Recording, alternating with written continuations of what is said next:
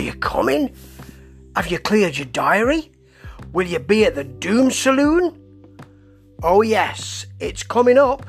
Is it the 15th of this month? It's the third annual Clutch Doom Saloon gig, streaming live. Pretty cheap.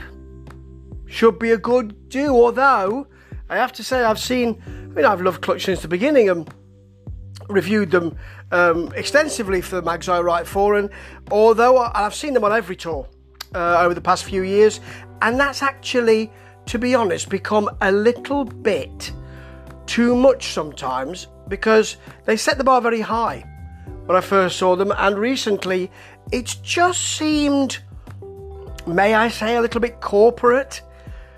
I don't mean corporate, do I? What I mean is, it's a little safer than it was, particularly when Neil Fallon is behind his guitar. And I remember in the last gig I saw him saying, "Oh, I, I would love to come and." Uh, and play what you're offering here, which I, I can't, I don't know what it was. I think it was a cowbell. So, but you know, I, I'm, I'm, I'm stuck behind this guitar. Well, you don't have to be. Still, always a good night out, particularly when he breaks out that cowbell. And he doesn't on this little taster, uh, which is on YouTube. Uh, about 20 minutes for the little taster for the uh, for the Doom Saloon, but it's really nice because he they play some music which you might not have heard um, in a while. I mean, they do play um, Wishbone from Elephant Riders. It's it's a nice heavy groove, and they play it faithfully. You know, it has that. They play they play Lord of This World, the Sabbath song, and they seem to be this is the one they go out on, and they seem to be competing with each other to see who can hit the best cool, wandering vibe. That meander is so good. And you know, Clutch do that. You know, I call it a meander with with a hundred dollars in my pocket. You know, that sort of that sort of meander when you're just wandering around thinking, mm, how am I going to spend my money? So I've got a little bit of attitude too. And that's really apparent in Motherless Child, which is the first track here that they play.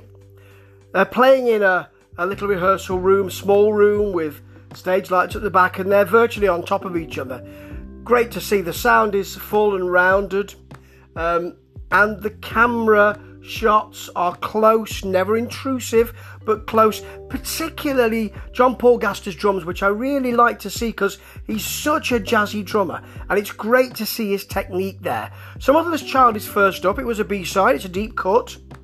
Um, and we start with big bass. And you know, the great one of the great things about this um, particular piece of work is that generally we get to see um, we get to see Dan Maines's bass or hear it, should I say, a, a lot more. It's it's you know it, it's a bit um, it's a bit of a walk walking bass. It's but it's it's got a really full and quite nasty tone, which I like. That's really apparent on this first track.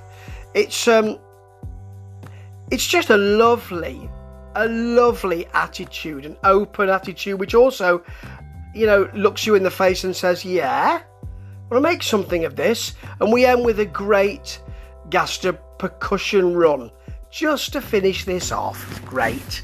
Talking of running, we've got Run John Barleycorn Run, which is another deep cut, so split seven inch with Lionize. Lion Eyes, another great band. Not just a baby Clutch, although Clutch have really pushed them forward. They're a superb piece of work. Very sound very much like Clutch, but with a little bit more rock and some dub in there as well, which is which is great. Um, last album came out a few years ago. I'm expecting another one, I hope, because they really are something special. And this track, it's nice to hear. It's a it, it's a kind of vibey, a vibey song. Uh, lots of air in it, quite nice a nice feel, and the general feel here is a band just getting their chops together for their next big gig. So, you know, no one's performing here. They're in a circle generally so they can see each other, which is nice to see. And it's lovely to see them working through some of these songs that you might not have heard for a while um, and just getting a feel of each other and how they work together. I mean, they're, they're powerful, you know that, but they have such a funk feel to them that's never too much, that never unbalances the songs, that always have that visceral feel. And you know, in the middle of Wishbone, uh, Neil Fallon comes on with about half his bug-eyed preacher, um, his bug-eyed preacher act, and that's something I'm looking forward to see when we uh, get together in mid-December for this next stream. Be lovely to see you there, haha, virtually, and uh, really hope that this pause in touring has allowed them to find their love of live again. Because I was afraid they were going to lose it. This is a 4 out of 5 if we do need to mark it, which we may not. But what we do need to mark is Clutch's place in the rock world. Because they've got a place all of their own. If you go and see them on that stream, that won't be in your book of bad decisions. Ho ho. Ta ta.